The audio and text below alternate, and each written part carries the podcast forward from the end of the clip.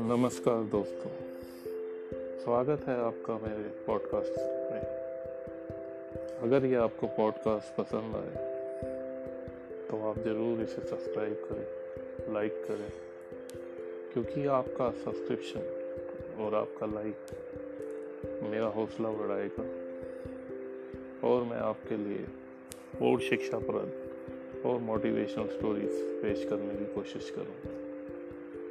तो शुरू करता हूँ मैं आज अपनी दूसरी मोटिवेशनल स्टोरी से। मेरी दूसरी मोटिवेशनल स्टोरी का शीर्षक है, परिस्थितियों को दोष देना।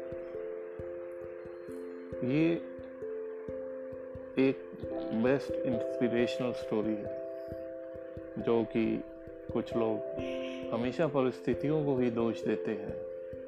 इस स्टोरी को सुनकर आपकी सबकी आँखें खुल सकती हैं। तो इसलिए इस कहानी को ज़रूर सुनिए, बड़े ध्यान से सुनिए।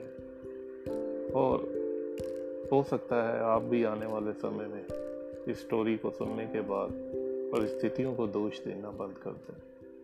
तो मैं समय न बर्बाद करते हुए कहानी शुरू करता हूँ। काफ़ी समय पहले की बात है दोस्तों। एक आदमी रेगिस्तान में फंस गया था। वह मन ही मन अपने आप को बोल रहा था कि यह कितनी और अच्छी और सुंदर जगह है। अगर यहाँ पर पानी होता तो यहाँ पर कितने अच्छे अच्छे पेड़ उग रहे होते और यहाँ पर कितने लोग घूमने आना चाहते। मतलब अगर हम देखें तो वो ब्लेम कर रहा था कि यह होता तो वो होता और वो होता तो शायद ऐसा होता। ऊपर वाला देख रहा था। अब उस इंसान ने सोचा, यहाँ पर पानी नहीं दिख रहा है।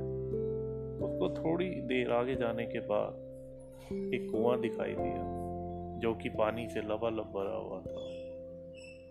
काफ़ी देर तक विचार विमर्श करता रहा खुद से फिर बाद में उसको वहाँ पर एक रस्सी और बाल्टी दिखाई दी।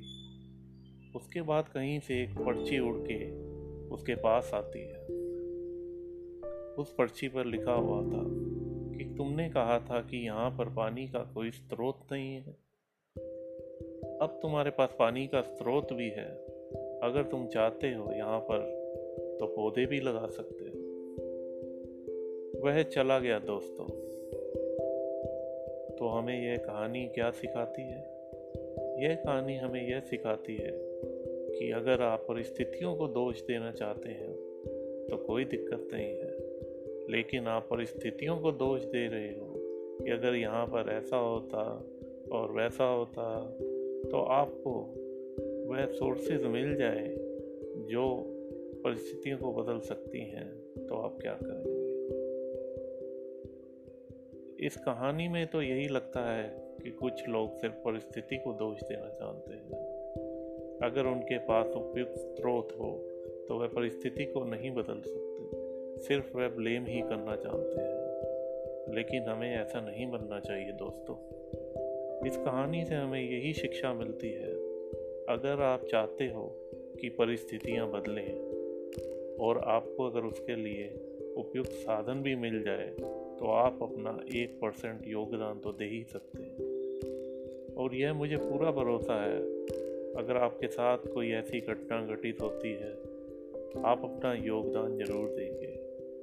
अगर यह कहानी आपको अच्छी लगी हो तो मेरा पॉडकास्ट ज़रूर सुने, क्योंकि मैं इस पर समय समय पर ऐसी ही मोटिवेशनल स्टोरीज उन नवयुवकों के लिए उन सब लोगों के लिए, जो मेरे बड़े भाई, छोटे भाई, मेरी बहनें, मेरी माताएँ, मेरे पिता समान लोग सुन रहे हैं।